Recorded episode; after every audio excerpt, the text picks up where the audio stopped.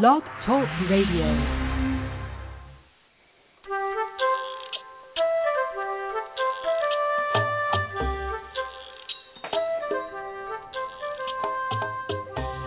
Hi, welcome to Teach Me to Talk with Laura and Kate. I'm Laura Mize, pediatric speech language pathologist. And I'm Kate Hensler, developmental interventionist. How are you this afternoon, Laura? I'm doing great. How about yourself? I'm doing very well. Good. Yep. Did you have a nice time on your weekend outing, your weekend trip out of town? We, we had a very nice visit. We went and saw my husband's parents in Atlanta, and they're both doing pretty well, and it was nice to see them. So, yeah, it was good. And Indiana won. Did I mention that? I was going to say, let's do our sports segment. We had lots of basketball over the weekend. Oh, Indiana beat Michigan, and of course, Bill graduated from Michigan. So, needless to say, and but he got a master's at IU. I'm very fond of reminding him. But of course, his heart is with his undergraduate school of. um So he's very Yeah. pro Michigan when they play Indiana. So Indiana won. It was a great win. It was awesome. Well, I went to sleep through the third quarter. I think I texted you then. We were kind of texting back and forth and teasing you Mm-hmm. that I'd had enough Hoosier hysteria for one night, and I went to sleep. But it was a, Well, was you a missed it, man. They were good. They played really Hey, really I don't know if you realize this, but I don't get quite as excited about IU basketball as you do. oh, but last year I listened to a lot of Kentucky stuff, didn't I? Yeah. Well, and we are hanging in there this year. We aren't nearly as pathetic as some people think we are, but that's a whole. I could do an entire show on that. And Johnny remembered today that we actually have uh, NCAA tickets that we forgot about. That when they're um, in Indy, whatever you know, and who knows what teams are going to be there, but we had forgotten that we bought those last year. Oh. So we're excited, and I hope we end up watching some great teams, even if it's not our own. We'll just have to see. So Kentucky, will, if out. Kentucky makes it, they'll go to Indy. We don't know. You don't ever know that. That's always a secret until that NCAA Oh. selection tour. But I'm sure now we have some moms and some therapists who are thinking, why are they talking so much about basketball? That's because 'Cause we were live in Kentucky. That's what we do. And in I Indiana. do want. Yeah, you're exactly right. All these basketball crazy states. I do want to mention that um, I published a new therapy guide over the weekend. It's called the Winter Therapy Guide, and it has ideas. I mentioned it on last week's show, but there are cute ideas for using winter and Valentine's Day activities, and I love it. It turned out so great. If you haven't had a chance to get that yet, take a look at that because it is uh, available now. And you can get more information about that on teachmetotalk.com and myei2.com is supposed to be up by this Friday. We'll see. I'm not holding my breath, but I, I think it should be up and running. So we'll have that new site ready to go. Uh, and I'm really excited about that. I did want to mention that I do have one more uh, structured teaching video with Valentine's Day and winter time related things. And if you bought 12 tasks for Christmas, it's a lot like that, except it's been updated and I have some newer ideas. So that should be out in the next day or two. That's almost ready to go. So wanted to mention that as well. But these therapy guides have been a lot of fun. And again, I'm getting tons of great feedback from people who are watching them. Some people haven't understood that they're different from therapy tip of the week. There were some questions about that. And so therapy tip of the week is still going strong. I don't do those every week anymore. Every couple of weeks I'll put one on there and those are still and will always be free.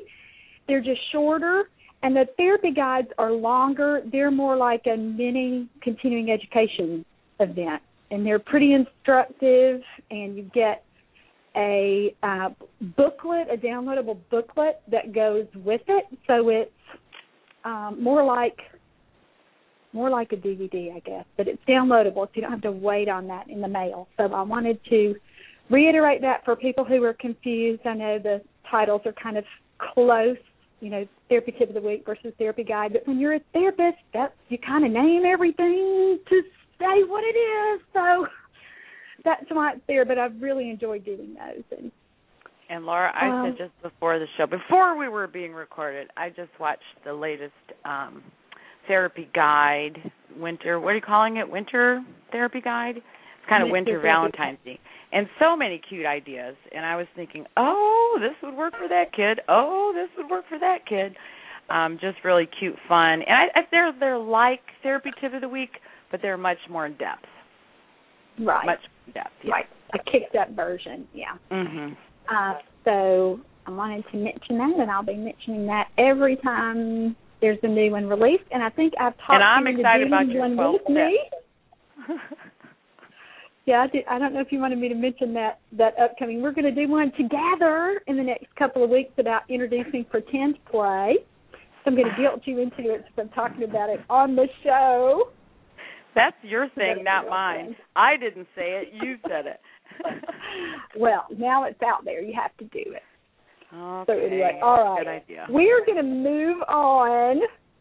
And I'm I'm glad you said you're excited about the other one, the structured teaching one. I always like doing those, and I do think that the uh, lots of therapists don't know how to use those activities. And again, those those structured teaching tasks may not be for every kid on your caseload, but boy, when you need them, it's good to have them and to have a big arsenal of ideas for what to do with with those kinds of kids because so many kids need those kinds of You know what I had to really happen, build Laura? what recently with the little guy that I used some of your Christmassy twelve step things. Um uh-huh. all of don't a call it twelve step. Okay, I know I'm not supposed to say that. What do you call it? I call them tasks. Task. Twelve step Yeah, sounds not- like it's you know AA or something. I know. Well, it's a positive thing, one way or another. No. Um so this is the first time that this dad has ever gotten involved in really playing with the child because Mhm. you know, he liked them and Mhm. it, it it made him more comfortable because he's a difficult kid to play with. You know what I mean?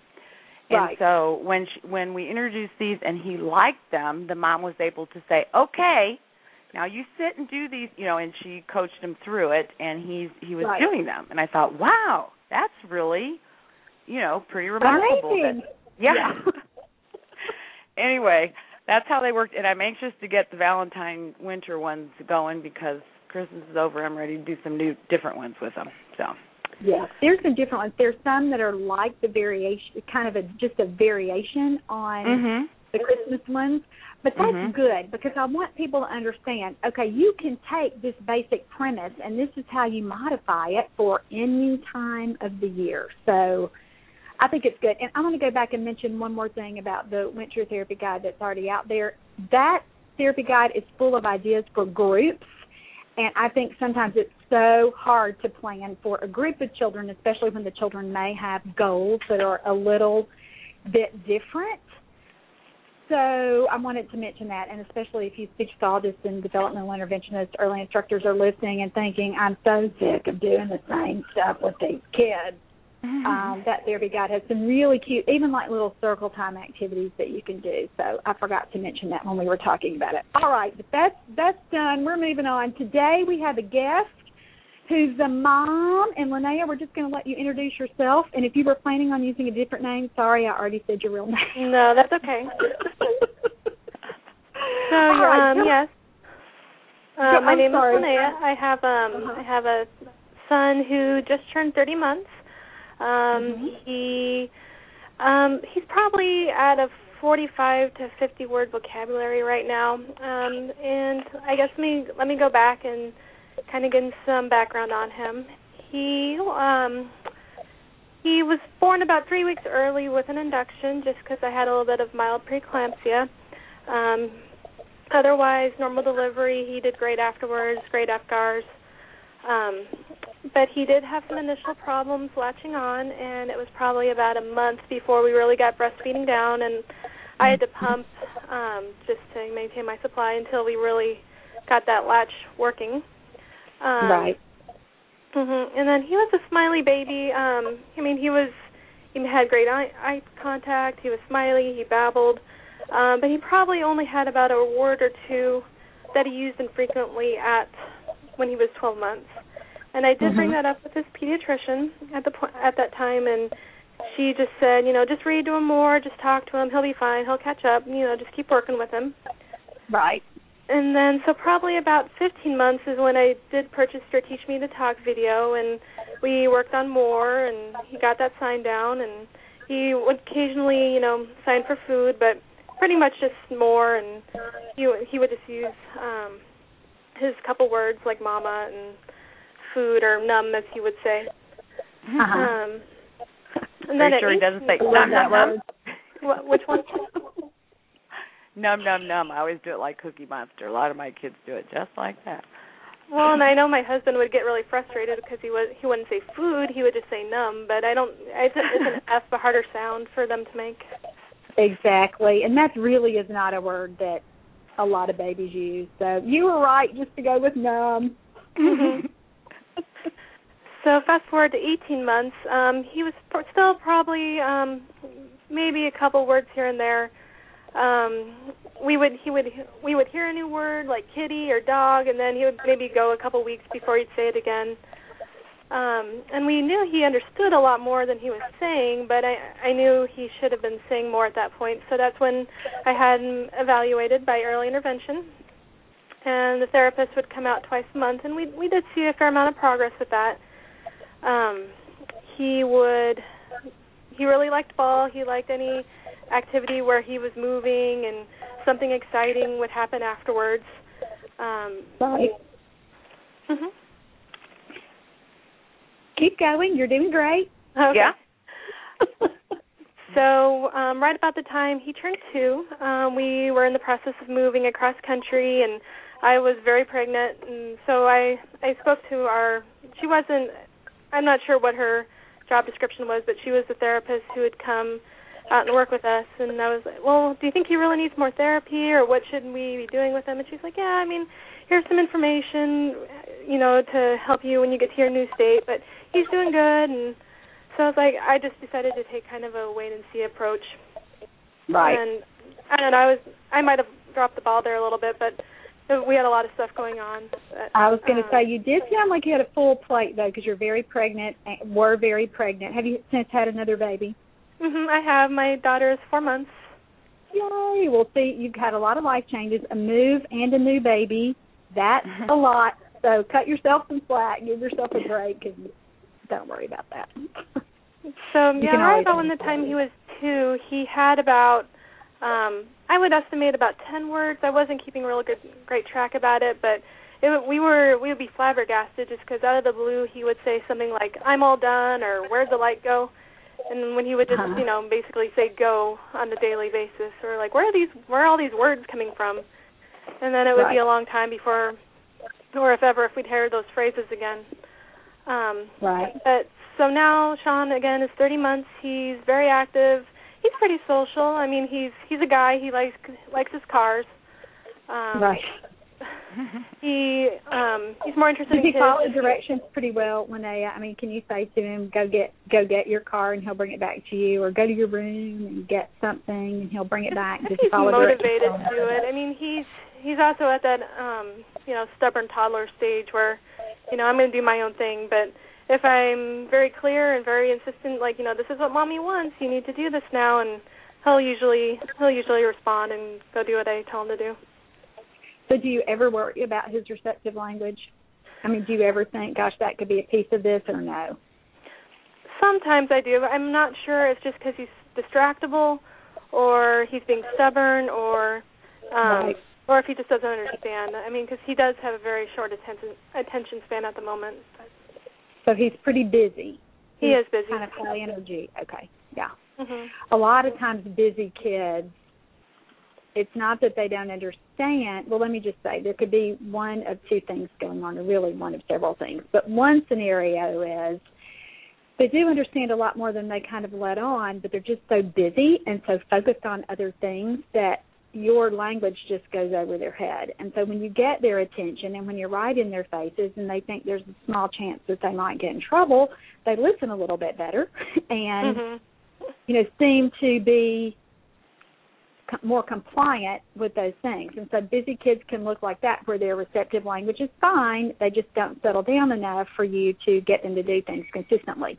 There's another group of kids that are still that busy and that energetic, but they've missed a lot of language because they haven't been um, as focused or as uh, on as they need to be when you're talking to them. They're thinking about other things. They're looking for their next, you know, set of stairs to climb, or you know what, you know, their next point for them to run to. And so they're so busy, so that a lot of language goes over their little heads, and they really haven't made the connections that we need them to make. And so sometimes those kids, um, parents and even therapists will miss pretty significant or even uh, it, it doesn't even have to be significant sometimes we'll miss those receptive language delays whether it's a milder delay or could be more of an issue that a mom or a therapist would think about unless you really start to do some down and dirty analyzing of what the child can and cannot do.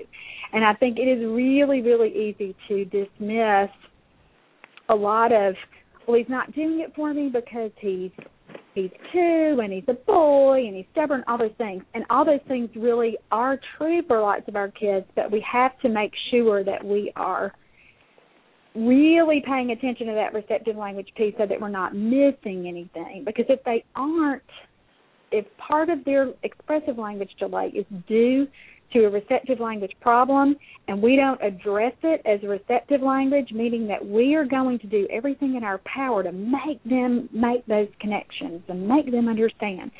And so, so many times we don't treat that receptive language problem and then expressive doesn't get better. But when we back up and think, well, no wonder he's not saying more because he doesn't understand enough to be talking better yet. And so then when we really focus on receptive language, with those kinds of kids, they just take off and start to say all kinds of things because they finally really understand it. Now, I don't know what's going on with your little guy at all. Mm-hmm. I don't have that because I can't see him. You know, I don't have that window into your home, and I mm-hmm. can't really tell you for sure that that's part of it. I just want you to rule it out. And so a lot of times I'll ask a mom, "Do you ever do you have concerns about receptive language?" And they'll say, "No, absolutely not. No concerns at all." Or they'll be like you, and I'm like, I, I don't. Sometimes I wonder about that, but I really think he's okay. So for moms in your situation, I would just really, really encourage you to tease that out. Now you said you're going to follow up with therapy now, right? In your new state. Mm-hmm. I actually have an appointment tomorrow to hopefully get a referral for more therapy. So. Okay. Yeah, and that's one thing I would do when he gets his speech referral. I would say to your speech pathologist, look, I want to make sure that there's not a receptive language component going on here. You know, he he does follow some commands at home when I can get his attention and when he can settle down, but I really wanted to make sure that there aren't any lingering issues here because if there are, I know that we can address it and this will really jumpstart his progress. And so I think if you put it out there for a therapist like that, she's going to, or he maybe, uh, would take it very seriously and really pay attention to that part in your assessment and even maybe do some different things with testing so that mm-hmm. you can rule out whether or not that's a component. And I think that is so easily overlooked, and receptive language is kind of my soapbox issue. And it could be that that's part of what's going on with him, or they may say to you, "Nope, you're right. He's just busy." you know, mm-hmm. has, that's not it. He understands fine. So you'll be able to really. Um, I just want to encourage you to help tease that out. A lot of what you're saying about him, though, sounds to me like motor planning mm-hmm. is a big part of his stuff because you're hearing so many pop out words or and phrases because he'll say it one time or a couple times and you don't hear it again for a long time and that's something that we often hear in the histories of children who have motor planning issues or apraxia and mm-hmm. he's probably not real severe because he's already made some progress. And when we were talking back and forth, um, I think Facebook is how we yes. started mm-hmm. connecting. Yeah, and when we were first talking about that, I, I really, you know, remember saying, "You've done a good job with getting if with him having, you know." Two words at 18 months, and then 10 words at 24 months, and now you're up to 40 to 50 words don't discount your progress with what you've done. And for some of these little guys, especially these uh, toddlers with motor planning issues, it just takes a while to kind of get things going. So I wouldn't be terribly disappointed in that amount of progress, especially since you've had a move in there and a new baby and haven't gotten therapy going again. So mm-hmm. um again, I don't want you to be completely dismayed because it wasn't your original question, how many words should he have at 30 months? Yes. Mm-hmm. I think maybe. Yeah. And I was saying back to you, well, children at 30 months that they have typically developing skills use hundreds of words. But I always hate when I say that to a mom who's done so much right because I don't want you to feel like, oh man, or you know, disappointed in you or disappointed in him. Because yeah. that is what what originally caught my attention was um I have a weekly play date with a friend and her daughter's a couple couple months younger than Sean and I know girls tend to develop a little bit faster, but she was saying like, you know, I don't know, four or five word phrases and right. I was like, Okay and like, oh. maybe I need to yeah. look at this again a little bit. Yeah, and I do think that I would look at it if I were you and I'm so glad that you've gotten the appointment to get a referral. Now, are you in a state that you have to have your pediatrician sign off on that referral before you get early intervention? Well, I, I believe so. I'm not I okay. would like to maybe go do um, maybe private speech therapy if if I can manage yeah. that, just because I feel like they'd give us a little more attention. I think like early intervention can yeah. be a little overburdened, but. Well, and you're exactly right. It really depends on what state you're in as to how often he gets therapy. I mean, some states really do weekly visits, which is what I would have uh, wanted for him. For highly committed moms, sometimes we do cut back and only see a kid a couple times a month, or especially in my practice now, I have some families that I see less often than that.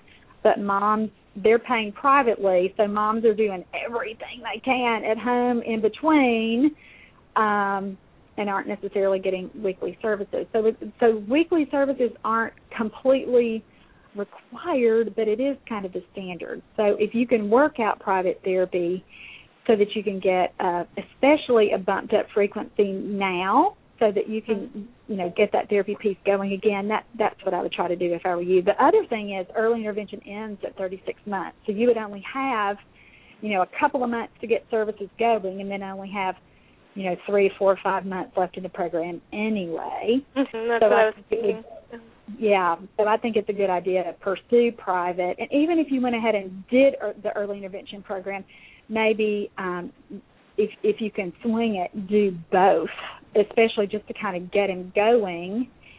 And then you'll have your private person ready when early intervention leaves off, especially if he doesn't qualify for school-based services mm-hmm. um, on his on his birthday. Because most states, if you still need speech or any kind of therapy, when the children are aging out or turning three, you'll get evaluated by the public school program and then qualify for therapy that way or even preschool. So that might be another option for you too. Mhm. So, um, but if it, if it's true that it is something with motor planning and apraxia, um, when it, basically the more therapy the better. Is that kind of how it goes? Exactly. Or? Exactly. Mm-hmm. and you know, more more really means from therapists, but it really means from mom at home working on the right stuff. And again, I don't know that that's what's going on with him. And again, it's kind of controversial for some therapists to even use the term like motor planning or apraxia with a kid that's under three. But as Kate and I say on the show all the time, if the signs are there, we don't mm-hmm. want to ignore that that could be part of the problem. And there's really no downside to treating it like it's a motor planning issue.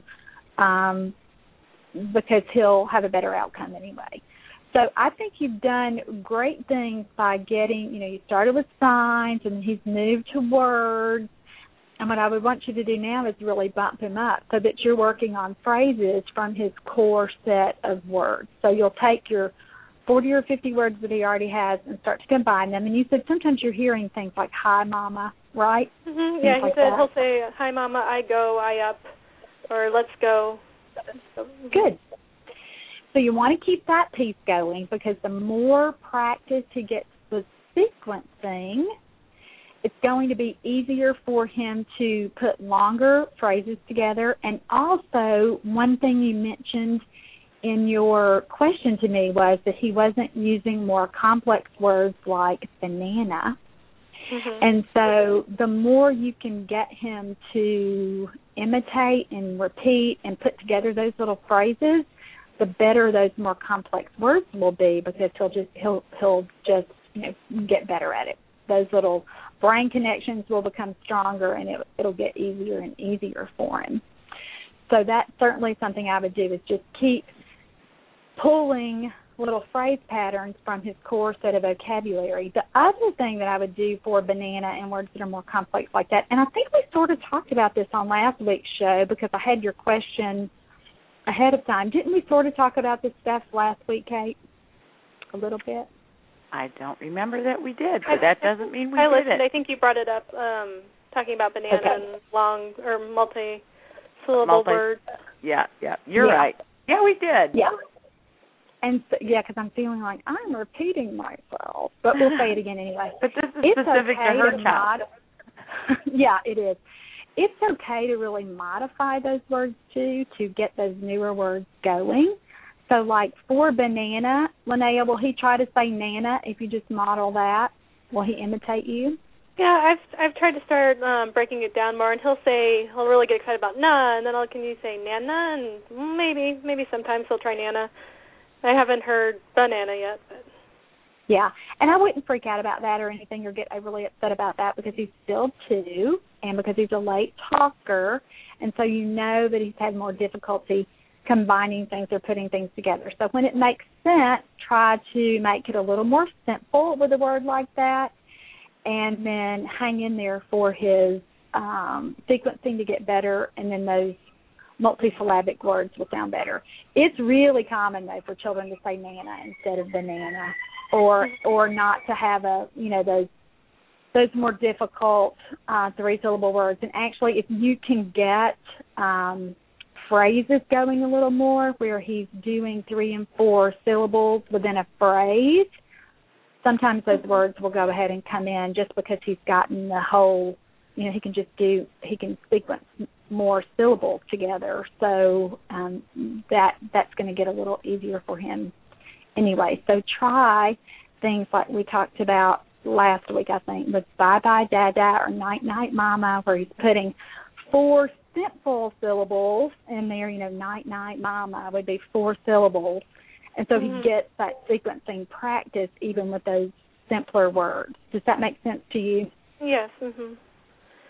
You know, or you could do bye bye choo choo or any kind of does he have a lot of two syllable words now like cookie or doggy or cracker or I mean when you're Um, thinking I would about say the most of them are single single syllables. Um, but yeah, he's Mhm. choo choo is one of them. Baby, he um he likes one two three. So that's good. Yeah. yeah. Yeah, or Elmo. He likes Elmo. That's another that. multi-syllable one. And how does he how does he say Elmo? Does he say Mo or does he I mean, is it Momo or does he it's, it's, does he say it? He gets that L there, Elmo, but Okay, good. Good. Um, so I would look at those kinds of words that he already uses, pair them with other words. So he's doing bye bye Elmo because that's really going to help his sequencing piece. And again, when that part gets better, you'll see longer words start to come in and Okay. longer phrases that you haven't Um, necessarily worked on. One other question. Um, some when we had early intervention out, they had asked me some questions about um, basically his eating and his mouth, and if he still kind of, you know, chewed on a couple of things. And he, he still does that a little bit. I know he still tends to kind of overstuff his mouth um, somewhat. And in doing some of the exercises that they gave me, I noticed that he he can lick the top of his mouth, but he can't really lick the sides. Um, he'll get he'll get pretty frustrated and mad at me, and he'll just shove it um, in with his hands. Is that part of apraxia, or is that something different? You know, a lot of apraxic kids do that because sensory wise, he's a sensory seeker. And we Mhm. know that because you said that he's busy and he's, you know, on the go and energy filled. So a lot of times kids will overstuff their mouths because they just don't have a good indication of how much can go in there and they're not really feeling all of that food there, it is developmentally appropriate for kids to kind of overstuff at that 24 month developmental level because cognitively they're working on size concepts.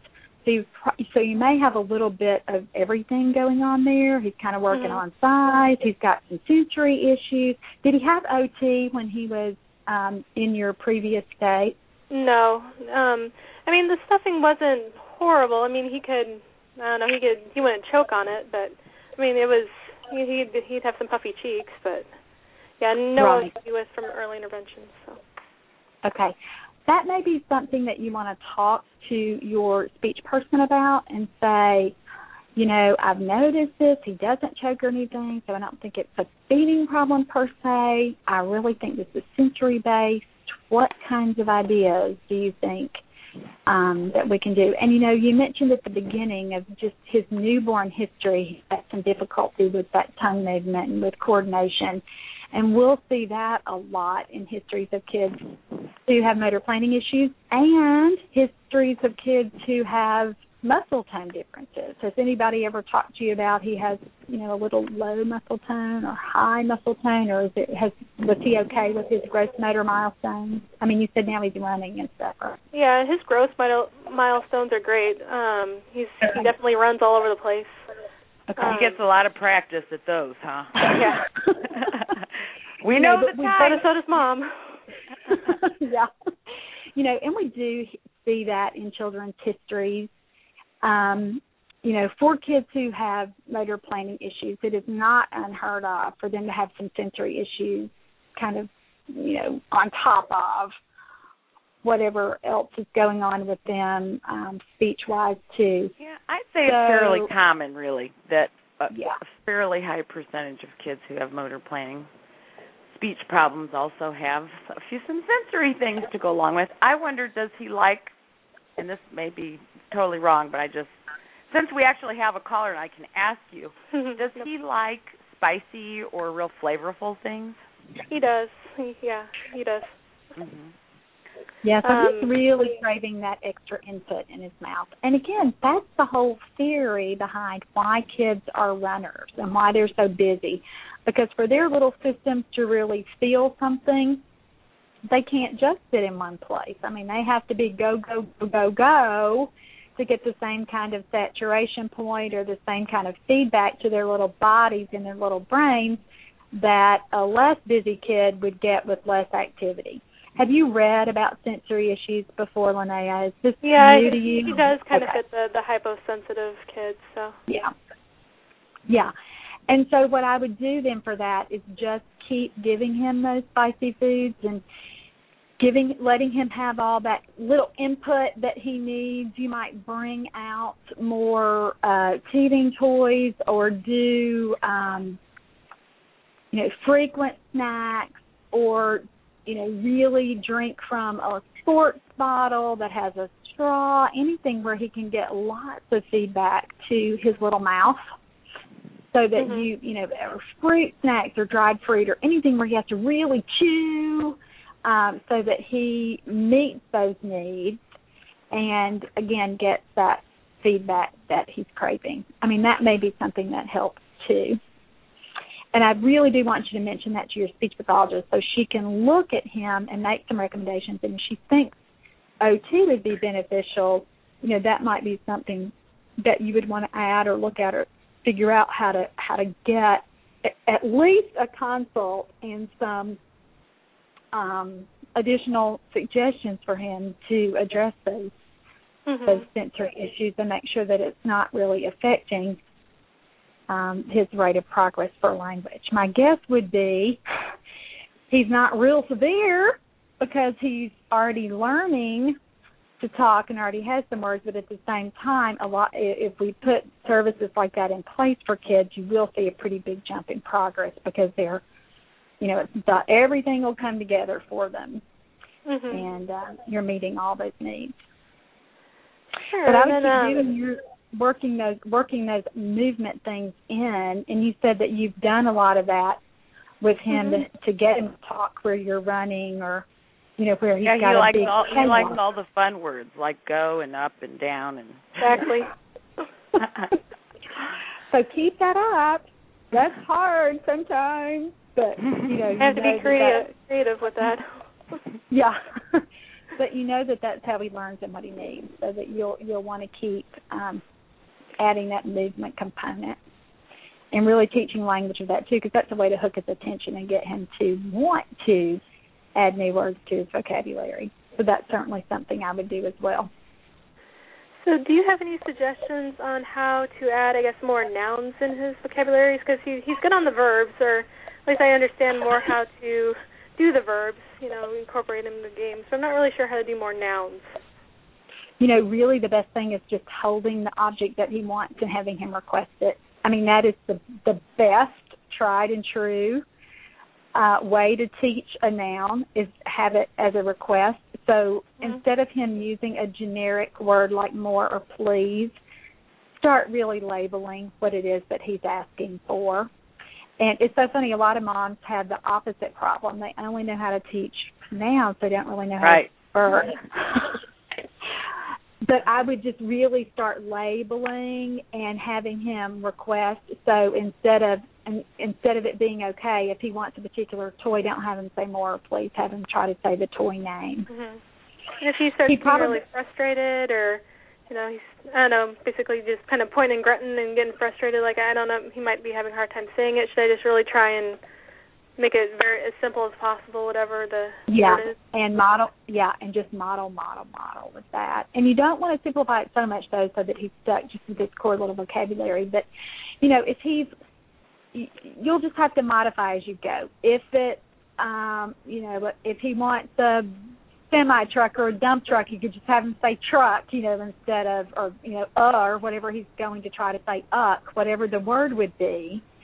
You can modify it that way. Nancy Kaufman is an apraxia expert who's spent her whole career teaching us as speech pathologists that it's okay if we teach sound and word modifications for children because normal kids do that anyway, where they leave off sounds and somehow we figure out what they want, especially, you know, those harder consonants. And so if that works for him, if he'll try to say a simpler version of a word, you know, just go for it. And that's certainly something that you'll want to talk to a speech pathologist about too.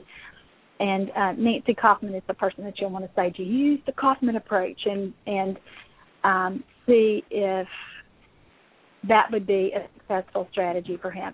For some kids, it's highly successful, and especially the kids who are the most apraxic. My guess would be he does probably have some motor planning things, but he's not. Um, he wouldn't be classified as you know ultra severe or, or anything like that because he is making some progress and moving along. Does Thank he do you still use any uh, signs with him, I wonder? Um, please. He still use uses please. It's um I don't know, I think I don't know, he he'll say pla or ease, but he I think please is still easier for him and I I kinda get the feeling he doesn't like saying it wrong wrongly if that's if that's possible, but Uh huh. yeah. Yeah. And it does sound like that he does sort of want to default to an overlearned, easier word. Mhm. I mean, is that the case? And so I, I really would that, yeah. push him. I really would push him to use a, um, uh, you know, a different word. And if he's having a terrible day and is really, really frustrated, you know, don't let him. You know, of course, you're never going to cue a word 35 times, you know, before you give him something. You'll use that three to five word model. I think you said that you had uh, Teach Me to Talk the DVD. And there's some rules in that withholding section where you would just model that newer word three to five times. And then if he says it in that time or tries to say it in that time, great. He gets the item. And if he doesn't say it in that time or try, he still gets the item.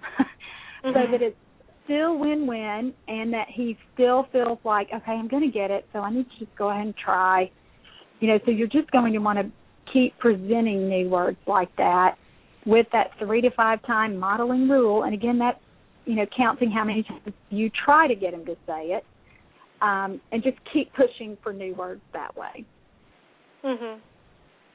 Does he so tend does to he be become very frustrated oh i'm sorry go ahead Kate. Oh, I was just asking, does he tend to be very imitative verbally? I mean, it sounds like um not up until recently. Um before it would we would really have to work to get anything out of him. Mm-hmm. Um so I mean it, it is getting better. I'm noticing he's here he's listening to us more and is you know trying to imitate more. So that that's encouraging, but Mhm. Yeah, that's yeah, and I would step.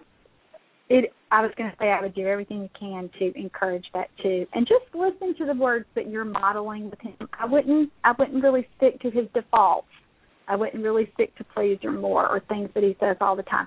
Try to really push for those newer words and still keep it fun and keep it upbeat, but still want to push for those newer words. Mhm. Otherwise, he doesn't really have a reason to add. You know what I mean? Mm-hmm. There's no incentive, you know. And so your word, especially your words for things that he wants. Like I, I think that you asked about like teaching the word milk. Mm-hmm. What does he say when he wants a drink? What does he do now? Well, if I'm if basically his default is just kind of like he will just kind of point and grunt and I'm like, "Okay, tell me what you want." And I'll point like I'll point to different things around the room and he'll just, you know, continue to kind of point and grunt. Um and then I'll say, "Do you want do you want Cheerios?" I I've shortened it to O's and he- he'll say that. Yeah. Um and then for milk, it kind of milk comes out as kind of meh or meh, I don't know. And that's okay. And that's okay. I mean, articulation, lots and lots and lots of late talkers have issues with their getting the right sounds in the right places for a long time, and I, I do not think you should be over concerned about that at this point. You just really want to get his language caught up. You know what I would start really doing is when you know that he wants milk, I would just give really strong cues by saying, "Tell mommy milk." Say milk. You say it. Tell me milk, so that Mhm. he gets that firm model for what he should say, and so that he's hearing that word a lot, um, Okay. and not just and not just saying, "Tell me what you want." You know, I would really do the whole direct cue. Tell mommy, you know, whatever it is that he wants. And again, that auditory bombardment piece, or that saying it, the word that he's supposed to say over and over and over, that really helps kids become stronger imitators because you you're giving them a more direct model of what to imitate. And some parents and some therapists think, oh, I'm just going to make him a little parrot here. He's just going to imitate or echo. Kids like this really need a ton of imitation practice, and so start really upping the amount of cueing that you're giving him to. And even if you have to get in his little face so that he's paying attention when you're doing it. And again, it may not be completely um 100% pleasant, but do everything you can to make it fun. I mean, some kids kind of balk at that increased pressure, but my sense is if you can keep it pretty fun, but still increase the increase your expectations a little bit, that you'll start to hear more. Is that the sense that you're getting too, Kate? Yeah, it sounds like he's just getting there now, so he's he's kind of telling you he's okay, he can play the game now. Mhm. Um, but you know, I think Laura's right. Don't let him necessarily get away with the handful of things he's been using. You were thrilled to get those, but now it's time to up. I call it upping the ante a bit. so, um, and she's right. Lots and lots of modeling. So he hears it, he hears it, he hears it, he hears it, and then you say, "You say it," and see Mhm. if you can't get it. I also like. I would still encourage him to use some signs there, because at least if you're getting nothing, you might get a sign. And I think that that motor planning piece doing signs kind of helps the motor planning part of speech somehow so It certainly does, not, yeah. it's not, it's not going to hurt him to do that um i think sometimes for for kids with motor planning problems when you give them the sign it takes a little bit of the verbal pressure off and sometimes Mhm. they get the sign and before long they're saying milk and they're signing it and it kind of helps Mhm. like I said, you're giving them the model, but it's not quite as because when you push a, a motor planning kid too hard, they can sometimes uh stall out on you. So you, I think Yeah. signs help kind of distract them somehow into Mhm. doing it and then voila, saying it. So just a thought you might want to keep some of those up, especially with those words that you've tried and he just hasn't gotten yet. Mhm. So, Yeah. but And but milk, would be one that say you could do milk, that he's got it. I mean, I would think of that Yeah. as check that off your list. Okay. I would think so too. Even if it's not completely clear, you know what he means, and so I would count those approximations as his best effort right now. It may mm-hmm. be a mm-hmm. while before you hear final consonants consistently, and that's okay. It's not even really considered an error, a speech sound error in a kid until three. So, you know, it may be a while before you really hear a lot of ending consonants. So don't don't well, he, he likes, be a big He likes T. I've noticed he likes to um actually add it on to some words. His his favorite word is probably go, and then every once in a while he will say goat. But yeah. I wonder what that's about. Does he have another word for T? Like, is he doing like for night night? Is he putting a T on the end of that? Mm, I don't know. He he like one of his best words is probably kitty, so he has a lot of practice with but okay. Yeah. Well, it sounds like he's got some interesting phonological development going on there too, Linnea. So uh, that wouldn't be a real common thing to stick a T on the end of a word like go, unless he's trying to add some final consonants and doesn't really know where they go yet. So he's generalizing a little bit and kind of sticking it in there again, boy, I wish this were a case where I could look into the phone and see him and mm-hmm. watch him play so that I could say this is going on or not going on or whatever. And so again, these are just our best guesses with no with you know, based on based on what you're saying. So this is what I think let's kind of summarize what I think you should work on. Mm-hmm. Add some nouns, especially those really functional, practical words that he needs every day at home. So you're not going to take a generic word for those anymore. You're going to want to bump them up a little bit and have him try to say the word. You're going to model that word three to five times so that he's really hearing it and so that you're having him at least try to say it. If he's having a horrible day, you can go back to his default words like more and please or whatever, but try to really increase his vocabulary with some more direct cueing and some models. If it's a really complicated word, like instead of helicopter, you would say plane. You know, mm-hmm. instead of, you know, spaghetti sauce, you know, calling noodles or spaghetti or, you know, whatever you want to do. Any kind of little simplification that you've heard other kids do, that lets you know right away that that's fine because children will do that on their own. Uh, you're going to do that. You're also going to bump up the phrases that you model for him to try to say, and especially if you can uh, pick those from his existing vocabulary so that he gets more sequencing practice. Oh, I forgot what the single words. You're going to go back and try to add signs if you think that that might make it easier for him to get a new word that he doesn't have. Mm-hmm. Let's see his phrases, and then I really want you to follow up with.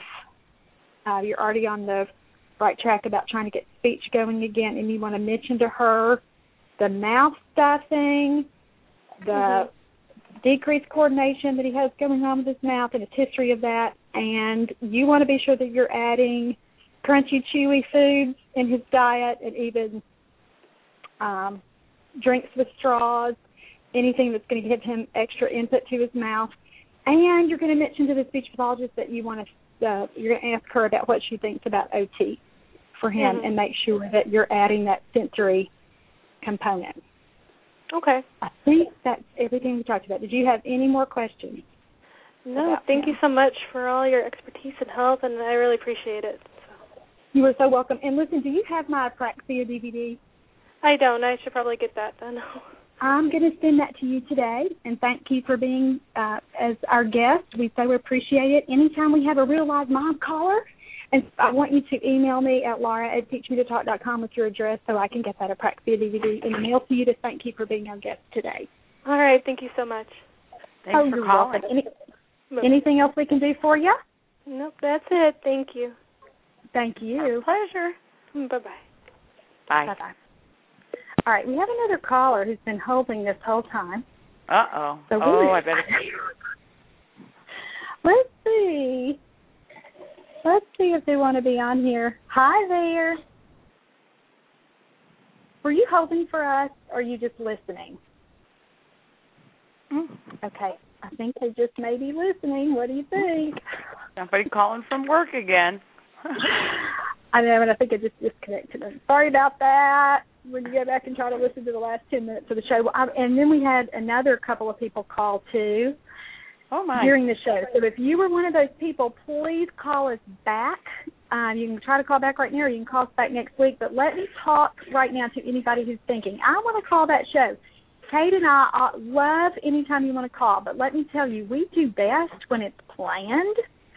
And I have a really hard time trying to shorten a mom's call who we've already planned for her to call and planned for her to be on the show and hurry her up um, if we didn't know that you were going to call. So our very best responses, and and again, you can call without a, a heads up, but we really like it when it's planned, so that we know what you want to know from us, and we can give more than just off the cuff answers. Although I think our off the cuff answers are pretty good as well. So you can always call and email, or I mean, always email first and again, my email address is laura at teachmetotalk.com, or you can leave me a message uh, on teachmetotalk.com Facebook. I have a Twitter account, but I just can't get into Twitter. You could you could contact me on Twitter as well, but I do much better with Facebook or regular email.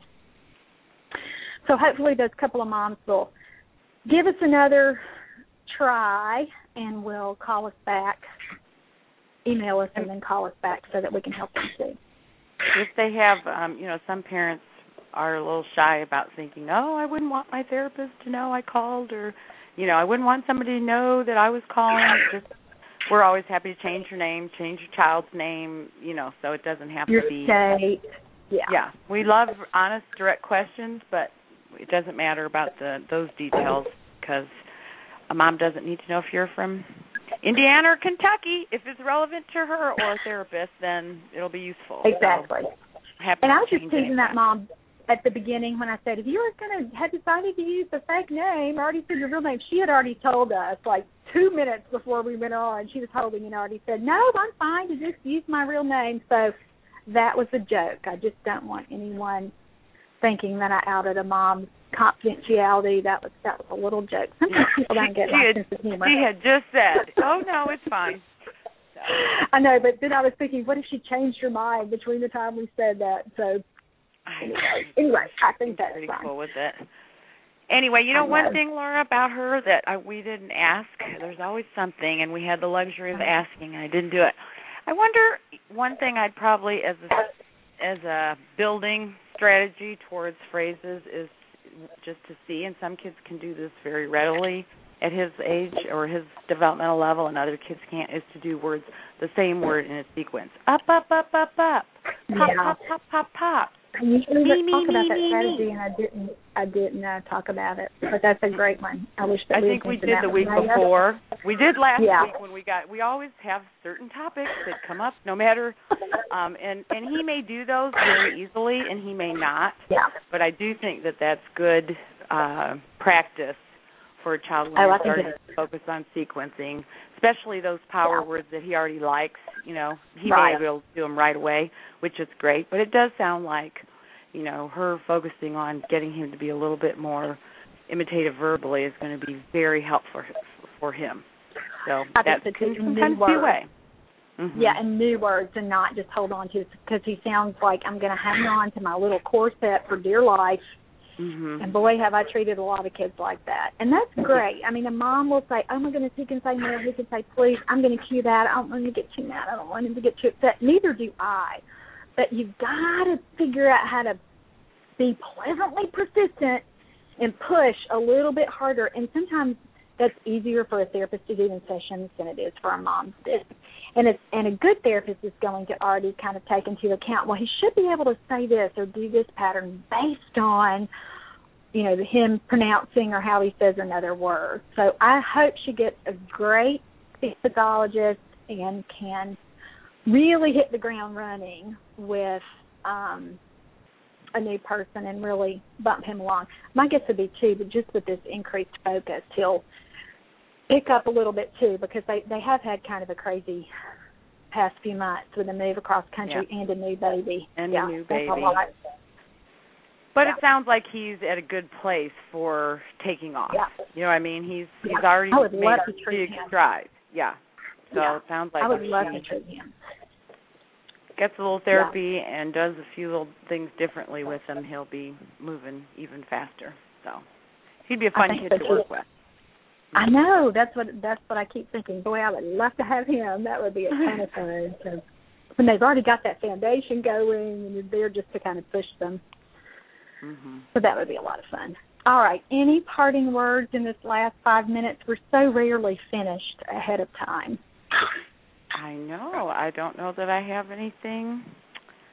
Um, I know. Nope. See, and I was hoping that our our moms that have held on and called would would um call back or you know and so anyway you just never know how how that's going to work out do you um well i think we're just going to call it a day unless you have anything that you want to add or talk about kate or any any kind of little clinical insight that we haven't talked about in the last in the last couple of weeks any pressing topic?